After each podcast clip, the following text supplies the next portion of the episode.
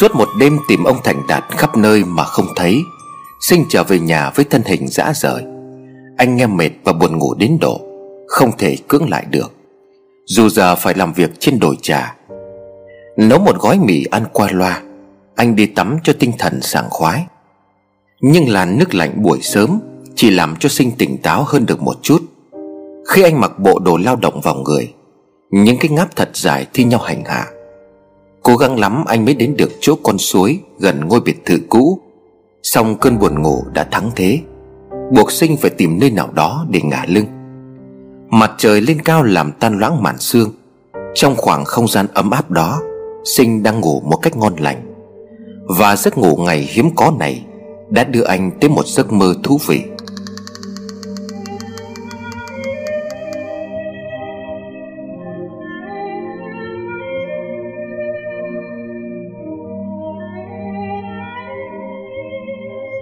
Anh sinh, Anh có thật lòng yêu em chứ?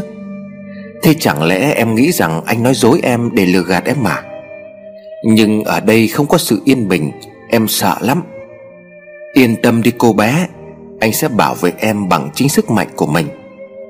Em vẫn chưa thể an lòng Vì cái ác trên đời còn tồn tại.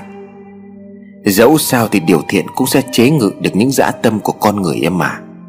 Vấn đề là chúng ta có sức chịu đựng nổi hay không? Anh sinh, Anh đã làm em mềm lòng rồi. Anh chờ em nói một câu dễ thương hơn. Không được. Tại sao vậy? Bởi em là phụ nữ. Phụ nữ có thể biểu lộ tình cảm của mình chứ.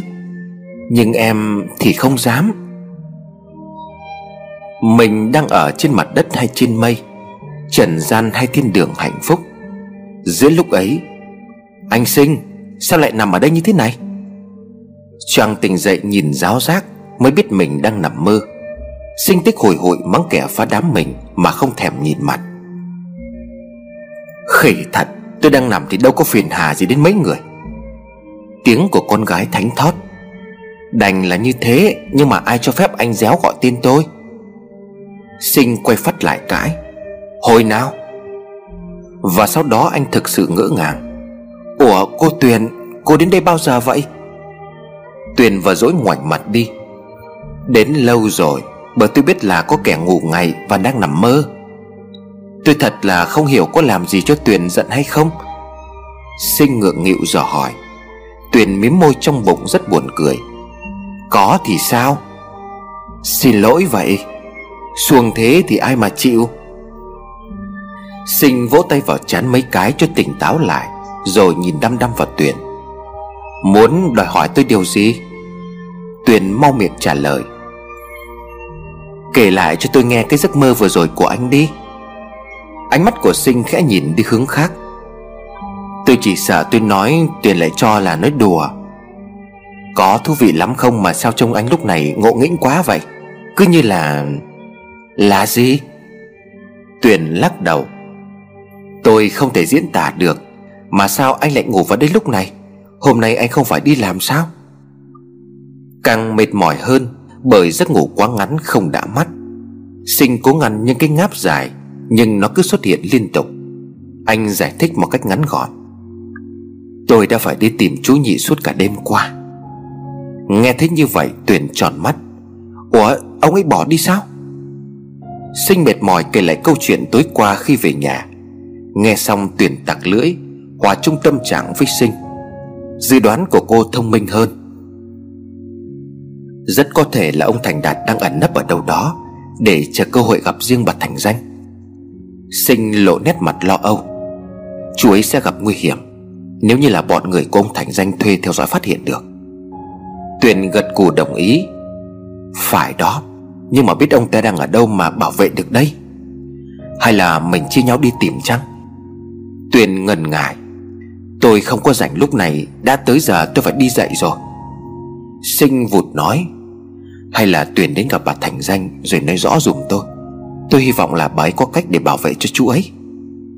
Điều này thì Tuyền phải nhận lời, Bởi cô thử hiểu mình gặp bà Thành Danh sẽ dễ hơn sinh. Được rồi, tôi sẽ cho bà ấy biết ngay cái chuyện này. Nói rồi, Tuyền toan bước đi, Thì liền bị sinh kéo lại. Gì nữa vậy? Tuyền không có câu nào nói dành riêng cho tôi sao? Gương mặt của Tuyền lúc này trông cô thật ngây ngô. Cô dương mắt nhìn sinh rồi nhuền miệng cười. Anh lộn xộn quá. Tôi thấy anh nên về nhà ngủ một giấc tới chiều thì hơn. Điều đó tất nhiên tôi sẽ phải làm ngay. Nhưng mà cô phải bồi thường cho tôi giấc mộng ban nãy. Anh lạ thật đấy. Mộng thì làm sao mà đến được? Chỉ cần cô bằng lòng, Nó sẽ khắc tự đến. Ngạc nhiên lẫn thích thú. Tuyền không nghĩ ngợi lâu, cô gật đầu. Bằng lòng thì bằng lòng Xong anh không có được đánh lừa tôi. Tức thì sinh vòng tay ôm lấy Tuyền, Đẩy cô vào thế thủ động, Cùng một nụ hôn rất dài. Khi được buông ra, Tuyền khẽ trách. Đã nói trước mà còn, Sinh nghiêng đầu ngắm Tuyền. Đúng hợp đồng đàng hoàng, Bởi vì giấc mơ của tôi y như vậy. Tuyền thẹn thùng như cô dâu trong ngày cưới. Anh nói dối. Sinh đưa một cánh tay lên thật cao. Tôi xin thề, Thôi anh đừng Sợ gì nào. Tuyển khúc khích đáp, Sợ lời thể linh thiêng, Anh bị quả phạt thì tội nghiệp. Sinh những nhẹ cặp chân mày, Có đáng chi một kẻ ít may mắn như tôi? Sao cơ? Tuyền đừng có giả vờ thương hại tôi, Là một thằng đàn ông tôi không chấp nhận sự miễn cưỡng. Tuyền trở nên nghiêm chỉnh nhưng mà nếu là sự tự nguyện, Câu nói gây cho sinh bất ngờ, Khuôn mặt của anh rạng rỡ. Tôi muốn Tuyền nói rõ hơn. Tuyền cắn ngón tay e lệ. Hãy đổi cách xưng hô trước đi đã. Sinh nhanh nhảy đáp liền. Em nói cho anh nghe đi, Tuyền. Xong cô gái lại mắc cỡ Lý nhí ở trong miệng. Xin hãy để ánh mắt của em lên tiếng. Cả trái tim nữa chứ. Vâng anh nghe này, Nó đã bắt đầu rồi đấy. Sinh cúi xuống thật gần, Áp tay vào ngực của Tuyền. Anh sung sướng muốn reo lên Khi nghe được những nhịp tim của cô gái mà mình yêu thương nhất. Vậy là từ nay tình cảm của anh không còn đơn phương nữa. Nó đã có nơi tiếp nhận như con người có trốn để về. Chuyện vui làm cho cả hai quên mất thời gian, Chừng như sực nhớ Tuyền hốt hoảng. Chết rồi, muộn giờ dạy học của em rồi. Không nán lại thêm một giây phút nào, Tuyền vừa đi vừa chạy về hướng ngôi biệt thự của ông Thành Danh. Trước tiên nhìn vời vợi của Sinh ở phía sau. Đến nơi, Tuyền phát hiện ra một điều gì đó bất thường lẫn trong không khí tại đây. Người cô chạm mặt đầu tiên là chị giúp việc, Đang lấm le lấm lét ở nơi phòng khách. Tuyền bước tới gần rồi hỏi, Chị học trò của tôi sẵn sàng chưa? Chị giúp việc nhìn Tuyền rồi khẽ suyệt Nói nhỏ thôi Giờ này cô mới tới là trễ mất hơn cả tiếng đồng hồ rồi đấy. Biết lỗi Tuyền cúi đầu. Tôi hiểu, Ông bà chủ có nhà không chị? Chị giúp việc lại giáo giác rồi mới nói. Có lẽ ông ấy vừa đi khỏi Còn bà chủ thì Thì sao chị? Bà ấy mắng tôi đến muộn à? Chị giúp việc xua tay rối rít. Ồ không, Có cái chuyện vừa xảy ra ở đây hồi đêm. Vừa nghe thấy như vậy Tuyền đang nghĩ ngay đến sự an nguy của ông Thành Đạt. Cô âm thầm lo lắng trong bụng. Bắt bớ hay là giết người hả chị? Chị giúp việc trợn tròn mắt. Cô nói gì kinh khủng vậy? Chỉ mới chứng kiến ông chủ đánh người thôi, Mà tôi đã muốn đứt cả hơi rồi. Tuyền hối hả hỏi dồn. Ông Thành danh đánh ai? Chị giúp việc vừa hỏi vừa chỉ tay lên lầu. Đánh bà chủ. Tuyền hết sức kinh ngạc. Sao lại kỳ vậy? Chẳng lẽ ông ấy đã phát điên? Chiếc môi dưới của chị giúp việc chỉ ra. Chị lôi Tuyền sắt lại bên tai rồi mới nói. Không điên một chút nào cả. Ngược lại tôi thấy ông rất tỉnh táo là đằng khác. Nếu tỉnh thì sao ông ấy lại đánh vợ? Cô đi mà hỏi ông ấy, Chứ sao tôi biết được? Bây giờ bà Thành danh ra sao rồi? Đang bị nhốt ở trên lầu. Đúng là một câu chuyện có bất ngờ Mà Tuyền không thể nào có thể hình dung được. Ông Thành Danh bắt đầu cư xử tồi tệ với vợ bằng vũ lực. Cô cần báo tin này cho ông Thành Đạt biết không? Nhưng suốt đêm qua, Ông Thành Đạt đã đi đâu? Liệu có phải họ lén lút gặp nhau Nên mới xảy ra cớ sự? Tuyền thấy mình thật hoang mang, Dối rắm trước những câu chuyện chẳng thuộc về mình. Không hỏi chuyện thêm nữa, Tuyền bước nhanh lên phòng học của hai cô bé kiểu diễm Để làm tròn phận sự. Xong khi cánh cửa được bật mở ra, Thì trước mắt của cô là một hình ảnh rất đáng thương. Hai chị em cô bé đang ôm nhau gục khóc ở trong góc phòng. Dường như chúng cũng thấu hiểu hết những nỗi đau của mẹ Đang phải gánh chịu.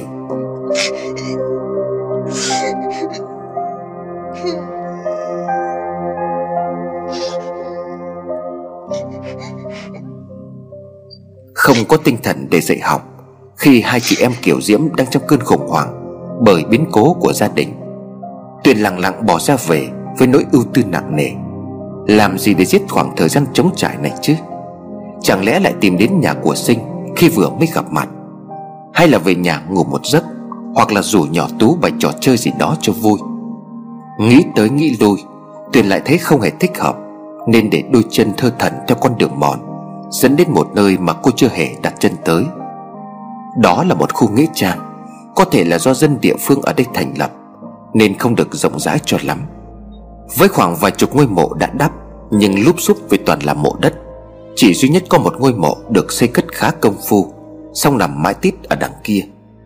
Thoạt đầu thấy nơi này hơi hoang vắng, Tuyền có ý ngần ngại Xong không hiểu vì động lực nào đó thúc đẩy cô Đã tỏ ra bạo dạn hơn. Chợt có một cái đầu lấp ló từ bụi cỏ lau, Làm cho cô hoảng kinh toan chạy đi, Thì nghe một tiếng gọi. Tuyền, tôi đây mà. Tuyền dừng chân ngoái đầu lại thì nhận ra đó là ông Thành Đạt. Ông đưa tay vẫy cô. Lại đây. Tuyền bước tới như người bị sai khiến. Ông đi đâu để anh sinh tìm suốt cả đêm hôm qua vậy? Ông Thành Đạt ủ rột. Ta đi đào mổ của ta lên, Coi xương cốt có còn không. Cảm giác dần dần của Tuyền nổi lên, Theo từng câu nói của ông. Cô thấy hơi hối hận Vì đã dám mạo hiểm. Ông Thành Đạt nói tiếp, Cháu có thể giúp ta không? Nhiệt tình của Tuyền không dám xuất hiện trong lúc này. Cô mạnh dạn lắc đầu. Dạ không được à? Vì sao vậy? Tuyền cố kiếm cớ để thoái thác. Cô nhớ đến chuyện của bà Thành Danh. Ông không biết đó thôi. Ở ngôi biệt thự Thành Danh Đang xảy ra một sự cố nghiêm trọng lắm. Câu nói này làm cho ông Thành Đạt Phải tạm dừng ý nghĩ điên khủng của mình lại. Ông hỏi dồn, Lại có điều gì nghiêm trọng trong lúc này? Tuyền nói nhanh như sợ không có cơ hội để nói. Đêm qua bà Thành Danh đã bị ông ấy hành hạ rồi. Hiện giờ bà ta đang bị nhốt ở trong phòng riêng. Đúng là một cái tin giật gân, Khiến cho ông Thành Đạt phải chết lặng hồi lâu Mới có thể chân tĩnh lại được. Tại sao Thành Danh lại làm như vậy? Chẳng lẽ vì sự sống của ta Mà nó lại làm khổ người đàn bà, mà nó đã cố tình chiếm đoạt sao? Tuyền xen vào. Chắc tại bà Thành Danh truy cứu ông ta cái chuyện năm xưa từ đáy lòng của ông Thành Đạt, Nỗi đau đớn đã bùng dậy. Một bên là tình máu mổ Một bên là nghĩa vợ chồng. Giá mà ngày ấy ông chết quách dưới chân đèo, Thì còn hay hơn là phải sống Để đối diện với sự thật ngày hôm nay. Đi! Nghe câu nói cột lùn, Tuyền không hiểu gì cả, Cô bèn hỏi. Đi đâu cơ? Ông Thành Đạt cáu gắt. Đến biệt thự Thành Danh. Để cứu bà ấy sao? Cứ cho là như vậy đi. Còn nhiều điều cần giải quyết ở đó nữa. Tuyền thấp thỏm trong lòng. Có một mình ông đến đó E là không còn đường để sống. Ông Thành Đạt gần giọng. Lẽ nào ta lại để cho người ta giết mình lần thứ hai sao? Mà cảm giác bị chết ta đã từng quen rồi, Sẽ không có đau nữa đâu. Tuyền cố giữ chân của ông Thành Đạt bằng cách ngăn cản. Nếu mà muốn đến ngôi biệt thự Thành Danh, Thì ông nên đi về nhà, đi cùng với anh Sinh. Ông Thành Đạt lại phản đối. Kéo nó vào cái chuyện này làm gì cho nó rắc rối. Cứ để ta đến đó một mình. Tuyền vội vàng quay trở lại gặp Sinh rồi nói, Anh có biết hay không?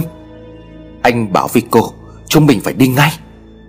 Và chỉ trong một giây, Anh đã buột miệng thốt lên, Tại sao chúng ta không lôi kéo công nhân đang làm việc trên đồi trà vào cuộc? Dù có là cọp cũng không dám ăn thịt người trước cả một đám đông. Nghe thích như vậy, Tuyền bèn đẩy vai của Sinh, Anh đi đi, để em tới biệt thự thành danh xem sao.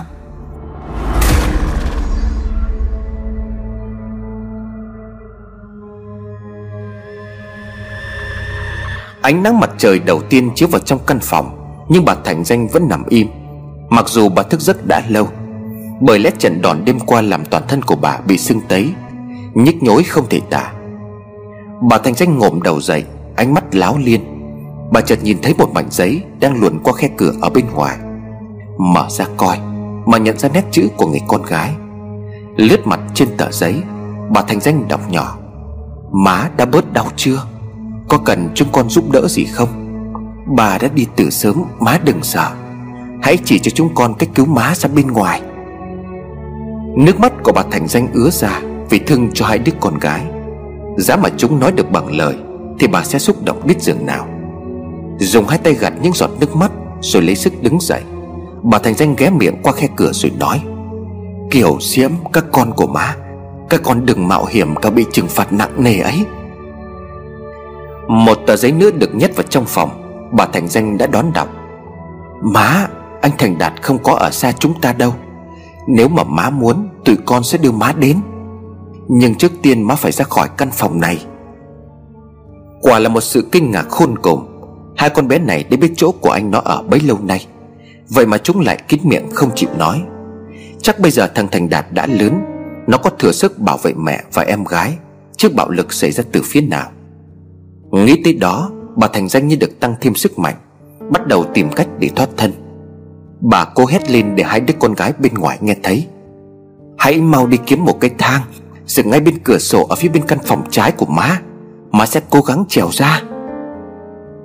Ở trong phòng, Bà Thành Danh không thể hiểu nổi nỗi khó khăn của chị em Kiểu Diễm Trước một sự việc mà chúng chưa từng làm. Là con gái chân yếu tay mềm Lại không nói được, Chỉ làm hiệu cho nhau. Giờ phải đối mặt với những tình cảnh nghiệt ngã thế này, Thật khó mà chấp nhận. Không hiểu có phải do tình mẫu tử quá lớn, Hay còn vì một nguyên nhân nào khác Mà khiến hai cô bé trở nên mạnh mẽ Trong công việc đưa mẹ thoát khỏi căn phòng giam. Kiều và Diễm kéo nhau chạy xuống nhà kho Để kiếm một chiếc thang, Nhưng nó quá dài và nặng. Cả hai không tài nào có thể khiêng nổi đi. Hì hục rồi kéo thêm cả chị giúp việc, Mất cả tiếng đồng hồ họ mới dựng được cây thang vào đúng chỗ bà Thành Danh yêu cầu. Xong nó lại thấp hơn với cửa sổ cả một quãng dài. Đã mở được cửa sổ, Nhưng từ trên cao nhìn xuống, Bà Thành Danh cũng phát ớn. Bà cảm thấy lỡ trượt chân xuống, Thì cái chết sẽ nằm chắc trong tay. Mà nếu gặp may sống sót, Thì cũng quẻ quặt chứ chẳng thể an toàn. Như vậy thì sẽ khổ lắm. Là một người tàn tật Thả chết quách còn hơn. Hình ảnh người chồng cũ bỗng hiện ra trong tâm não của bà. Tội quá, thương quá, Nhưng mà ông vẫn phải sống dù ước ao được ngủ yên vĩnh viễn, Lại thêm ít phút mùi lòng, Bà Thành Danh trần trừ mãi trên khung cửa sổ cao. Cho đến khi chị giúp việc sốt ruột, Vì sợ ông chủ của mình sẽ quay về, Luôn miệng hối thúc, Thì bà mới thu hết can đảm để trèo xuống. Không riêng gì trái tim của bà Thành Danh Muốn bắn ra khỏi ngực, Mà những người bên dưới cũng hồi hộp giống như bà. Họ nín thở theo từng cái nhích chân của bà Thành Danh trên bậc thang, Và cùng thở phào nhẹ nhõm Khi bà đã xuống thật thấp rồi. Tiếng reo đầu tiên của ai đó vang lên trong số bốn người đang có mặt. Nghe ngộ ngộ như trẻ em vừa tập nói, Làm cho bà Thành danh ngơ ngác. Bà nhìn chị giúp việc vừa đặt chân xuống mặt đất.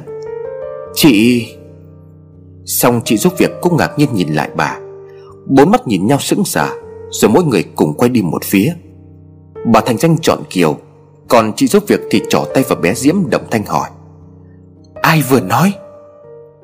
Kiều mấp máy bờ môi. Con! Sự bất ngờ đến đột ngột Làm cho bà Thành Danh há hốc mồm. Bà lắp bắp giống con gái. Trời ơi! Con nói được rồi sao? Cô bé Diễm bắt chước của chị Tạo ra một sự kiện lạ. Má! Bà Thành Danh có cảm giác mình đang bay bổng trên trời Vì niềm vui quá đỗi lớn lao. Bà giang tay ôm cả hai đứa con gái Miệng cười mà mắt đẫm lệ Tôi thật hạnh phúc. Nép đầu vào trong ngực của mẹ, Hai cô bé cũng bật khóc. Nhưng có lẽ đây là nước mắt vui sướng Của những tâm hồn vừa được tái sinh. Bà Thành Danh yêu cầu con, Hãy lặp lại một lần nữa cho má nghe đi, Diễm Kiều. Diễm rảnh nói xong phát âm thật chậm, Con hết bị câm rồi. Kiều tiếp lời, Tụi con không nói được Tại ba cấm. Tại sao ông ấy lại cấm? Bà Thành Danh trố mắt. Cả hai đứa đều lắc đầu, dáng vẻ đầy sợ sệt. Thấy vậy, bà Thành Danh vội dỗ dành. Nói đi con, Chỉ mình má nghe thôi mà. Xong chúng còn không chịu mở miệng thêm, Mỗi đứa nắm một bên tay, Lôi bà Thành Danh chạy về hướng ngôi biệt thự cũ.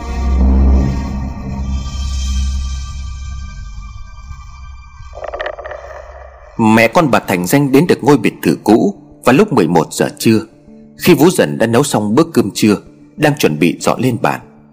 Trông thấy họ, Vũ tươi cười. Thật là tiếc quá, bà tới chơi mà cô hai tôi lại không có ở nhà. Bà Thành Danh không quan tâm tới điều đó, Chỉ nhếch môi đáp lại Rồi quay sang hỏi lại hai đứa con. Lúc nãy các con bảo anh Thành Đạt đang ở đâu? Chẳng lẽ nó lại trốn má trong ngôi nhà này? Con bé Diễm bỗng gật đầu, Chỉ tay vào trong phòng khách. Ở trong đó, Kiều cũng nói, Phải. Bà Thành Danh lanh mạnh các con, Vẻ mặt như không tin. Đừng đùa với má như vậy chứ, Căn phòng này trống trải, Nó nấp ở chỗ nào? Kiều và Diễm chạy vào giữa phòng, Rồi cả hai cùng dậm chân của mình trên nền gạch. Cử chỉ thật ngộ nghĩnh và khó hiểu. Vũ dần không hiểu gì, Nhưng cũng vào cuộc. Ủa, bà và các cô tính tìm chi ở chỗ này? Không muốn giải thích rông dài Bà Thành Danh vắn tắt. Tôi tìm thằng con trai của tôi. Vũ dần càng ngạc nhiên hơn nữa. Không hề có người lạ nào đến đây cả. Rồi Vũ trao vầng trán Đã có nhiều nếp nhăn như nhớ điều gì đó. À đêm hôm qua, Quanh cái khu vực nhà này bị người ta theo dõi. Bà Thành Danh sợ Vũ dần làm lạc mất ý định chính của mình Nên vội gắt. Chuyện đó thì để bàn luận sau đi. Tôi đang bận tìm tung tích của con tôi. Mong Vũ đừng có hỏi. Cụt hứng, Vũ dần bèn đứng nép sang một bên. Nhưng sự thắc mắc của Vũ không lâu, Khi cô bé kiểu lên tiếng. Đúng chỗ này nè má. Mặt của bà Thành Danh bỗng trở nên sám ngắt. Con nói thế nghĩa là sao? Diễm đáp thay cho Kiều. Anh bị ba bóp cổ chết Rồi chôn ở chỗ này. Vừa thoạt nghe thấy như vậy, Bà Thành Danh không còn sức để đứng vững trên đôi chân của mình. Bà khụy xuống, Miệng lưỡi cứng đờ. Còn bé Diễm vừa nói gì bà không nghe rõ, Dường như nó đang nói đùa thì phải. Toàn thân của bà Thành Danh lạnh toát Rồi run rẩy. Bà có cảm tưởng mình bị nhét vào giữa một tảng băng Và những mạch máu lưu thông đang đông đặc, Không còn hơi nóng của một người đang sống. Thành Đạt Thành Đạt Đứa con trai khốn khổ của mẹ. Không hiểu âm thanh của tiếng gọi có thoát ra bên ngoài hay không, Mà vừa đến đó đã nghe thấy. Tôi đây, Tố Lan. Đó là ông Thành Đạt. Ông tức thời bị người vợ cũ ôm chầm, Bà rên rỉ thảm thiết. Hết ép rồi, Con của chúng ta. Ông Thành Đạt hỏi tới, Nó đâu? Bà Thành Danh lắc đầu, Điều bộ thẫn thờ. Nó đâu? Tôi đang hỏi em mà. Bà Thành Danh nhìn xuống nền gạch, Nói lắp bắp. Nó đó. Sao Sao tôi không có nhìn thấy? Bởi nó đã an giấc ngàn thu rồi còn đâu. Giọng của bà Thành Danh nấc lên, Rồi vỡ òa theo từng câu nói. Bà rũ xuống từ một thân cây bị đốn ngã, Phải tuyệt vọng với sự sống. Nhưng ông Thành Đạt đã không chịu để bà yên. Ông gào thét. Em nói sao? Thằng con của tôi ăn rất ngàn thu là thế nào? Bà Thành Danh không cất nổi tiếng nói, Mà bất thần nhìn thẳng về phía trước một cách vô thức. Hồi lâu, Bà bị ông Thành Đạt buộc phải trả lời. Em nói đi, Em không phải là một người mẹ tồi tệ chứ? Bà Thành Danh khóc rừng rức. Em không biết, Không tự khẳng định được. Thôi, đừng có dung giải nữa. Tôi chỉ cần em nói một câu Là thằng con của tôi đang ở đâu. Không biết mà. Trong lúc bà Thành Danh vật vã, Vì không dám nhìn thẳng vào sự thật, Thì hai cô bé Kiều Diễm lại có đủ bình tĩnh. Chúng bước ra đứng trước mặt của mẹ, Nhưng không muốn ông Thành Đạt làm khó bà. Nhỏ Kiều hơi hất mặt. Má tôi không biết thật mà, Chuyện này chỉ có hai chị em tôi là chứng kiến tỏ tường thôi. Diễm tiếp lời khi thấy Kiều có vẻ mệt, Khi phải phát âm dài. Hồi đó chị em tôi còn nhỏ xíu Cỡ chừng này. Vừa nói, Diễm vừa đưa tay ngang ngực để diễn tả, Và cô bé thực sự làm mọi người xúc động Qua cách kể thật chậm rãi của mình. Hôm ấy, Má tôi có việc phải về thành phố mấy ngày, Để ba anh em chúng tôi ở nhà Với một bà giúp việc đã lớn tuổi. Ngày đầu không có chuyện gì xảy ra, Nhưng chẳng hiểu sao, Ba tôi lại cho bà giúp việc nghỉ làm. Ngày hôm sau, Thì chính ba tôi phải tự nấu ăn và săn sóc chúng tôi, Vì trong nhà không còn ai. Kiều chen vào và tiếp tục tường thuật. Tối hôm đó, Sau khi ăn uống xong, Bà tôi bắt chị em đi ngủ sớm. Còn anh Thành Đạt thì ba tôi giữ lại để kiểm tra bài vở. Vì để quên con búp bê ở phòng khách, Nên đã vào phòng lâu rồi Mà chị em tôi không ngủ được, Bèn rủ nhau trở ra lấy. Nhưng thật khủng khiếp, Ló đầu ra phòng khách. Chúng tôi thấy bà đang bóp cổ anh Đạt. Trời ơi, thật là khốn nạn. Tiếng kêu của ông Thành Đạt Làm cô bé phải tạm dừng câu chuyện. Ngơ ngác nhìn lúc này ở trong nhà, Có thêm nhiều người xuất hiện.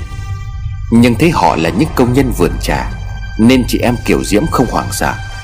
Chúng cố nhớ lại mọi chi tiết đã qua, Rồi thay phiên nhau nói.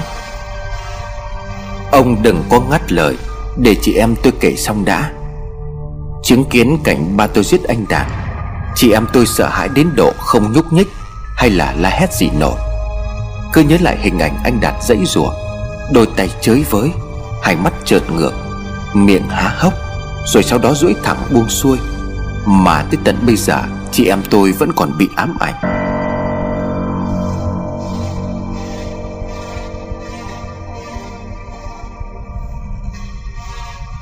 Cầm miệng. Chặn đứng câu chuyện của chị em Kiều Diễm lúc này Không phải là ông Thành Đạt, Mà là ông Thành Danh. Ông ta xuất hiện đột ngột Nhưng không làm ai sợ, Ngoại trừ hai đứa con gái của ông ta. Ông Thành Danh xông tới, Tát thẳng tay vào mặt chị em Kiều Diễm rồi quát mắng. Đồ khốn kiếp này, Tụi mày là con tao Hay là con của cái bọn bá vớ kia Mà nói lung tung như vậy? Khôn hồn thì câm trở lại như ngày xưa đi. Mặc dù hai cô bé kiểu Diễm đang co rúm người lại vì bị đánh, Sinh và Tuyền vẫn bước tới động viên. Đừng sợ, cứ nói hết đi các em. Phải chăng bấy lâu nay các em biến thành người câm Là bị sức ép của người cha tàn bạo? Ông Thành Danh to tiếng, Không để cho hai đứa con gái kịp mở miệng. Ông chừng mắt về phía chúng. Tụi bay mà phát ngôn bừa bãi là tao cắt lưỡi đấy. Rồi quay qua phía sinh và Tuyền, Ông gầm lên thì ra chúng mày cấu kết với nhau Để hại tao. Rõ là nuôi ong tây áo mà. Xong ông Thành Đạt đã đứng ra đính chính cho những người vì ông. Ông chỉ tay vào mặt thằng em trai đốn mặt Không phải nuôi ong tây áo đâu Mà là sự trừng phạt của ông trời đó thành danh. Sự trùng phùng này gây tác động khá mạnh mẽ. Ông Thành Danh phải lùi lại mấy bước Chứ không dám đứng gần khiến cho ông Thành Đạt cả cười. Mày không nhận ra tao sao? Ông, ông! Ông Thành Danh lắp bắp. Anh trai của mày nè, Chẳng lẽ ta còn sống trở về Mà mày không tỏ thái độ mừng rỡ một chút nào sao? Nhưng chỉ chất động tâm lý có một chút, Ông Thành Danh lấy lại tư thế ngay tức thì, Ông quắc mắt nhìn tất cả mọi người. Định bày cái trò gì thế này? Sinh lên tiếng, Lật lại cái vụ án năm xưa, Để đem cái đứa em bất nghĩa giết anh Ra trước vành móng ngựa. Ông Thành Danh nạt vội một lũ khủng Đang tìm cách tống tiền bằng cái biện pháp vu oan giá họa cho người khác à? Song Tuyền đã nhanh nhảu đọc bản cáo trạng thứ hai. Nếu mà ông cho vụ án 20 năm trước đã cũ rồi, Thì chuyện mới đây. Ông nghĩ sao về lời tố cáo của con ông? Không nào núng, Ông Thành Danh nói. Bọn chúng mày không có đủ tư cách Để thẩm tra tao cái điều gì cả. Bà Thành Danh đang quỵ trên nền gạch từ nãy giờ vột ngẩng mặt lên rồi nói. Thế còn tôi thì sao? Có đủ tư cách để hỏi ông về thằng con trai của tôi không? Trong lúc ông Thành Danh lúng túng, Thì bà rời chỗ, Bước lại gần túm ngực áo của ông giật mạnh. Nỗi đau đớn của người mẹ mất con chút cả ra. Ông nói đi, Có phải ông đã giết chết thằng con tôi không? Dù biết khó lòng mà chối được, Ông Thành Danh vẫn không chịu nhìn nhận. Đừng gieo tiếng ác cho tôi chứ. Chẳng phải là bà đã từng thấy tôi đối xử tốt với nó trong suốt bao nhiêu năm qua còn gì? Tình cảm của ông là sự giả dối, Chứ không hề thật lòng. Chừng nào ông trả lại nó cho tôi, Thì tôi mới tin ông được.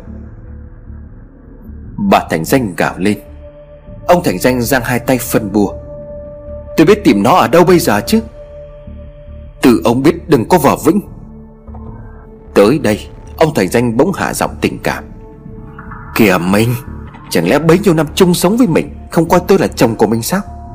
Tôi đã từng yêu thương mình và các con chân thật mà. Gương mặt của bà Thành Danh đẫm lệ giận dữ. Phải, Ông thương yêu tôi nhiều lắm. Nhiều đến nỗi ông hành hạ tôi như thế này đây. Nói chưa dứt câu, Bà Thành Danh nhanh tay, Vạch những khoảng da thịt bầm tím của mình Làm bằng chứng trước mọi người. Bà nhìn ông thành danh bằng sự căm thù. Chắc ông không ngờ rằng Tôi đã thoát khỏi cái nơi ông giam cầm tôi chứ. Ông thành danh trừ cháo. Mình nói gì nặng lời vậy? Tôi chỉ muốn mình được đảm bảo an toàn thôi mà. Miệng lưỡi của một con mãng xà, Chẳng qua ông chưa dám giết thêm một mạng người nữa thôi. Đôi co tới lúc này, Ông Thành Danh tự kết thúc câu chuyện của mình Bằng cách vung mạnh cánh tay lên. Nhưng ông chưa kịp giáng xuống Thì đã bị sinh và một công nhân nữa giữ chặt lại. Ông đã để lộ bản chất của mình rồi đó. Ông Thành Danh cầm lên, Buông ra mau, Kẻo tao ra lệnh cho người của tao đánh chết bọn mày bây giờ. Người của ông có đông bằng số anh em công nhân Đang hiện diện ở đây không? Đồ phản chủ Ông cần điều chỉnh lại lời nói của mình, Kẻo chúng tôi không để cho ông yên đâu. Những công nhân cũng ảo đến và la lên. Chúng tôi làm việc cho ông bằng sức lao động Để lấy tiền, Chứ không phải làm nô lệ, Chấp nhận cả những cái điều xấu xa tồi tệ. Sinh hất mặt. Bây giờ ông hãy thú nhận tội lỗi của mình đi. May ra sự thành cần của ông có thể cứu vãn được đấy. Chẳng thể chờ được lâu, Bà Thành Danh bèn lên tiếng yêu cầu. Xin mọi người hãy giúp tôi. Theo như lời của hai đứa nhỏ này, Thì căn phòng này, Căn phòng này. Lời của bà Thành Danh uất nghẹn, Không thể nói tiếp được, Nhưng tất cả đã hiểu ý. Khoảng hơn chục thanh niên trai trắng của đồn điền trà Chạy đi tìm quốc và xà beng đem tới Trước sự hốt hoảng của ông Thành Danh. Bọn mày làm cái quái gì vậy? Sinh nhấn mạnh. Khai quật căn phòng này Để tìm đứa trẻ bị mất tích. Bọn mày quả thật là khùng. Để xem bọn khùng này có được việc hay không. Rồi anh phất tay như ra hiệu. Đào sới lên đi các bạn. Ông Thành Danh vẫy vùng Muốn đào thì đào, nhưng phải bỏ tao ra. Ông định trốn à? Không có kịp đâu. Chính quyền địa phương sắp sửa có mặt đấy để chứng kiến rồi. Nào, ông hãy ngồi lên chiếc ghế kia Mà coi mọi người làm việc. Bị đầy vào giữa một vòng vây người dày đặc. Ông Thành Danh nghe lòng của mình nao núng tận cùng. Ông tự hỏi chẳng lẽ số phận của ông kết thúc ở chỗ này, Mà lại kết thúc trong tay bọn công nhân Mới là sự nhục nhã. Không, Thành Danh không thể nào bị hạ gục một cách dễ dàng như vậy.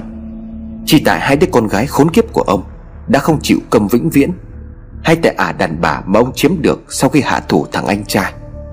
Thành Đạt ơi, Sao cái mạng của anh quá lớn vậy? Độ cao của ngọn đèo Pơn không làm cho anh tan ra nát thịt được sao? Để hôm nay anh có cơ hội về đây, Tố cáo lại tôi sao? Không, Thành Đạt, Lẽ ra anh phải chết quách đi. Anh đâu có xứng đáng được hưởng mọi thứ trên đời này như tôi. Nên tôi buộc phải loại trừ anh, Chứ không hề có ác ý. Thành Đạt, Anh hãy biết nhường nhịn tôi một chút.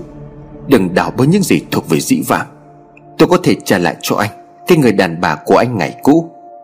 Nhưng mà thằng con trai của anh Dòng suy nghĩ tính toán của ông Thành Danh Bị gián đoạn bởi tiếng nói của một ai đó. Chắc không có gì đâu, Đã xây đất lên từng này rồi. Song Thành Danh chưa kịp mừng Thì nỗi lo khác lại đến Khi một trong hai đứa con gái của ông chỉ tay. Hãy đào chỗ ngang bộ ghế đó. Tuyền nghe mà giật thót cả người, Phải chăng nơi đây thực sự đã xảy ra án mạng Và bên dưới nền gạch kiên cố kia Là một xác người? Nếu đúng như vậy thì bấy lâu nay chị em cô sống cùng người chết. Thật là khủng khiếp. Hèn chi bao đêm, cô đã phải nghe tiếng mở cửa chẳng bình thường. Và trông thấy những hiện tượng tưởng thật, Mà như giả tưởng, Có mà lại không. Đây rồi. Không hiểu người nào reo lên, Mà bao nhiêu cặp mắt hiếu kỳ cùng đổ xô về một chỗ. Những nhát cúc bập xuống rồi nảy lên, Hất văng mấy khúc xương chân Nằm chơi trọi trên mặt đất. Tiếng suýt xoa trỗi lên Cùng với lời bàn luận, Lẫn giả thuyết tạo âm thanh ồn ào như cách trả Sinh vật Tuyền phải ra sức giữ trật tự, Cho đến lúc bộ hải cốt bên dưới được đem lên, Nhặt nhạnh đưa lên đầy đủ. Mặt của ông Thành Danh lúc này sám ngắt như màu chỉ Cúi gầm mặt xuống không dám ngẩng nhìn ai. Bà Thành Danh vừa trông thấy bộ xương của con trai, liền ngất xỉu trong tay chị em Tuyền Riêng ông Thành Đạt Thì có lẽ sức chịu đựng mạnh mẽ hơn, Nên ông đứng chết lặng một hồi, Nghe nỗi đau lan tràn khắp thân thể. Vậy là giọt máu duy nhất của ông cũng không còn lưu lại trên dương thế. Nó đã bị người chú ruột của nó giết chết, Rồi vùi xác dưới lòng đất lạnh lẽo từ lâu. Thế mà bấy lâu ông vẫn hy vọng Có ngày cha con gặp lại nhau, Để ông có cơ hội cưới con dâu Và có được đứa cháu nội đầu tiên Bập bẹ gọi hai tiếng ông ơi. Nhưng bây giờ niềm hy vọng đã vụt tan. Tại sao ông trời lại bất công như vậy? Ông chỉ có một đứa con thôi Xong ông không thể bảo vệ được nó? Để nó biến thành bộ hải cốt thế này. Sau những giây phút đau khổ tột cùng Là tiếng khóc vỡ ra. Ông Thành Đạt khóc nức nở như con nít, Làm cho ai nấy chứng kiến đều phải động lòng. Rồi tiếp theo sự yếu đuối Là nỗi căm thù ngồn ngột bốc lên. Ông đã sấn tới bên người em, Dùng đôi cánh tay tật nguyền của mình Thổi mạnh vào ngực, vào mặt, Khiến cho ông Thành Danh phải liên tục chống đỡ. Ông Thành Đạt gầm lên tựa một con thú bị thương. Thành Danh ơi, Ta không ngờ mày quá tán tận lương tâm. Ngay cả một đứa trẻ Mà mày cũng dám giết để loại trừ hậu quả. Vậy thì ta không thể nương tay với mày nữa. Mày sẽ phải trả giá cho mọi hành động của mày Đã gây cho cho tao và con của tao. Rồi những lời xì xầm, Cười chê của mọi người tiếp theo. Là anh em ruột sao có thể hại nhau đến cái giường này? Đúng là quỷ vương đầu thai lên trần gian rồi. Người như thế, ai mà dám gần gũi hay là cộng tác làm ăn nữa? Chỉ có bắn bỏ thôi.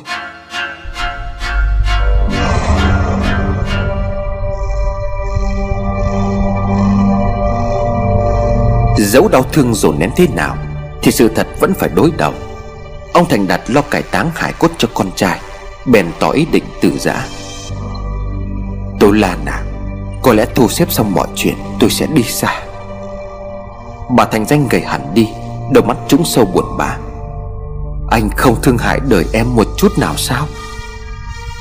Ông Thành Đạt nghe tim của mình nhói đau. Ông không biết phải diễn tả tình cảm của mình thế nào Trước người đàn bà xưa. Tại sao dùng chữ thương hại ở đây? Chuyện xảy ra Nào do lỗi của ông hoặc Tố Lan? Vậy mà khi gặp lại, Người nào cũng đánh mất chính mình. Thành Đạt, anh nên ở lại đây Vì mọi thứ là của anh. Tiền bạc, của cải thì có nghĩa gì đâu. Sự trở về của tôi chỉ là vì đứa con Nhưng mà rất tiếc nó đã không còn. Khóe mắt của bà Thành Danh ngân ngấn nước. Mất núm ruột của mình Em cũng đau xót. Em biết mình có lỗi. Ông Thành Đạt ngắt lời của bà. Trời không cho ta hưởng hạnh phúc Thì đành vậy thôi Tố Lan. Dẫu trách em mọi việc cũng không thể thay đổi được. Chỉ bằng ta phải chấp nhận nó. Nhưng em không muốn anh lại tiếp tục ra đi. Hãy ở lại đây đi, thành đạt. Em van anh. Tiếp theo lời thỉnh cầu Là những dòng lệ tuôn tràn. Bà Thành Danh cục đầu trên vai người chồng cũ thổn thức, Khiến trái tim đầy thương tích của ông, Thêm một phen nhức buốt. Ông như mềm lòng. Đừng khóc nữa, Tố Lan. Dù sao thời gian chung sống giữa em và Thành Danh cũng lâu dài hơn. Tuy nó là một kẻ dã tâm, Nhưng em cũng không nên bỏ rơi nó vào lúc này. Hiện giờ ở trong tù, Rất có thể nó biết ăn năn Và mong chờ em. Nghe vậy, Bà Thành Danh cười chua xót. Anh có quá nhiều lòng nhân ái. Thành Danh không phải là kẻ dễ bị khuất phục đâu. Sống với hắn bấy lâu, Em đã hiểu rõ về hắn hơn cả anh. Nếu bây giờ thoát được khỏi tù, Thì rất có thể Thành Danh sẽ làm hại nhiều người khác, phải lao đao, Phải khốn khổ. Thành đạt, Anh đừng quan tâm tới hắn nữa. Cứ mặc kệ hắn với pháp luật xét xử. Em sẽ không đau lòng Nếu như thành danh lãnh mức án cao nhất chứ. Người phụ nữ nuốt nước bọt một cách khó khăn. Anh thử em làm gì? Sự lừa dối không thể giữ được Bất cứ cái điều gì, Dù là có tình cảm. Gần hai chục năm sống với thành danh, Chưa bao giờ em cảm thấy mình yêu Và được yêu. Giọng của ông Thành Đạt trùng hẳn xuống. Tội nghiệp cho em quá. Sự thương hại của anh Chỉ làm cho em tủi thân thêm mà thôi. Tố Lan, Anh rất muốn làm điều gì đó cho em. Người phụ nữ ôm chặt lấy chồng. Vậy thì anh hãy làm đi, Đừng nói xuông nữa Thành Đạt. Chúng ta sẽ trở lại những ngày tháng ban đầu. Em có đồng ý không? Còn hai cháu Diễm và Kiều, Anh có bổn phận phải chăm sóc. Hơn nữa anh là bác ruột của chúng. Khi cha chúng phải trả giá trong tù, Dù sao anh cũng rất cần tình yêu thương từ mọi phía. Thành đạt, Anh quả là người đàn ông cao thượng. Thành danh dẫu chết đi nhiều lần, Cũng không trả nợ hết cho anh. Chuyện giữa hai người tới đây, Thì Kiều Diễm từ bên ngoài đi vào. Chúng có vẻ hối hả. Má, chị Tuyền đang định dọn đi kìa, Có cả anh sinh nữa. Nghe thấy như vậy, Ông Thành Đạt vội kéo vào màu lên suýt nữa chúng ta quên hai đứa này. Thế là bốn người cùng dạo bước về hướng ngôi nhà cũ, Nơi cô chết đựng và xảy ra quá nhiều điều. Còn cách khoảng vài chục mét, Họ đã trông thấy chị em Tuyền và bà Vũ đang xách vali đi ra ngoài. Phía sau có cả sinh. Ông Thành Đạt là người lên tiếng trước. Ai cho phép mấy đứa dám tự tiện rời khỏi cái chỗ này vậy? Nhỏ Tú giành đáp lại. Một ngôi nhà đã từng xảy ra án mạng Và chôn lấp xác chết. Thì tụi cháu làm sao dám ở? Ông Thành Đạt bước tới. Nhưng nó có làm hại gì các cháu đâu Vẫn ấm cúng mà. Sinh càng chiêu, Có gì đáng sợ đâu. Theo anh được biết thì cậu Thành Đạt kia rất là đẹp trai. Đẹp trai thì cũng là ma Đâu có sánh vai cùng em dạo phố được. Mà cái anh chàng này nghịch ngợm vô kể đấy. Đêm nào cũng mở cửa ken két Trêu gẹo người ta. Sợ đến sụt mấy ký lô rồi. Lời của nhỏ Tú không suy nghĩ, Khiến Tuyền e rằng nó sẽ làm phật lòng những người lớn. Cô vội mắng. Tú, anh nói đàng hoàng chứ? Xong ông Thành Đạt đã bảo cô, Mà kể cho em nó, Chúng đang ở cái tuổi hồn nhiên mà. Rồi ông đẩy linh cho hai chị em kiểu diễm. Các con hãy hòa đồng với bạn đi. Tỏ ra vâng lời ông, Kiều và Diễm tới giữ chân của nhỏ Tú bằng cách rủ. Mình đi hái hoa kết lại đeo cho cô dâu và chú rể đi. Tú ngừng hát Nhưng ở đây ai đóng vai trò quan trọng ấy? Kiều chỉ vào hai người lớn nhất vui vẻ nói, Đây là một cặp. Diễm cũng không chịu chậm trễ, Kéo tay Tuyền đặt vào tay của Sinh. Đây cũng là một cặp.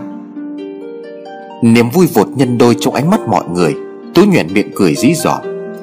Thế có nghĩa là ở đây sắp sửa có đám cưới? Ông Thành Đạt liền nói Ta sẽ đứng chủ hôn cho anh sinh, Cưới hỏi chị cháu. Cháu có bằng lòng không? Nhỏ Tú chớp mắt. Cháu làm sao dám bảo không ạ? À? Nhỏ Tú chợt quay qua sinh. Anh sinh, Anh có thực sự lấy chị hai của em không? Này, suy nghĩ cho thật kỹ đi. Sinh với tay ngắt đại một chùm hoa dại mọc ở trước sân nhà. Trịnh trọng trao cho cô, Trước những tiếng vỗ tay tán thưởng của mọi người. Anh xin lỗi, đã làm cho em sắp khóc. Anh thực sự yêu và muốn cưới em làm vợ. Tuyền bật cười để lộ hàm răng trắng đều. Khóc hồi nào, Anh quả là vô duyên tệ. Chị em Diễm và Kiều nãy giờ Phải lúi húi ở chỗ lùm hoa dài. Bỗng tiến lại gần chốt Tuyền và Sinh. Trên tay hai cô bé là một vòng hoa đủ màu sắc. Chúng kéo hai chị em xuống rồi tròn vào cổ. Xin chúc mừng cô dâu chú rể. Tuyền hốt hoảng khiếu nại. Chưa được, Các em phải chúc mừng mẹ của các em và bác Thành Đạt đã chứ. Nhưng hai người lớn nhìn nhau bẽn lẽn. Chúng tôi già rồi, Không cần thiết phải dườm giả như vậy đâu. Ông Thành Đạt buông một câu đầy ý nhị.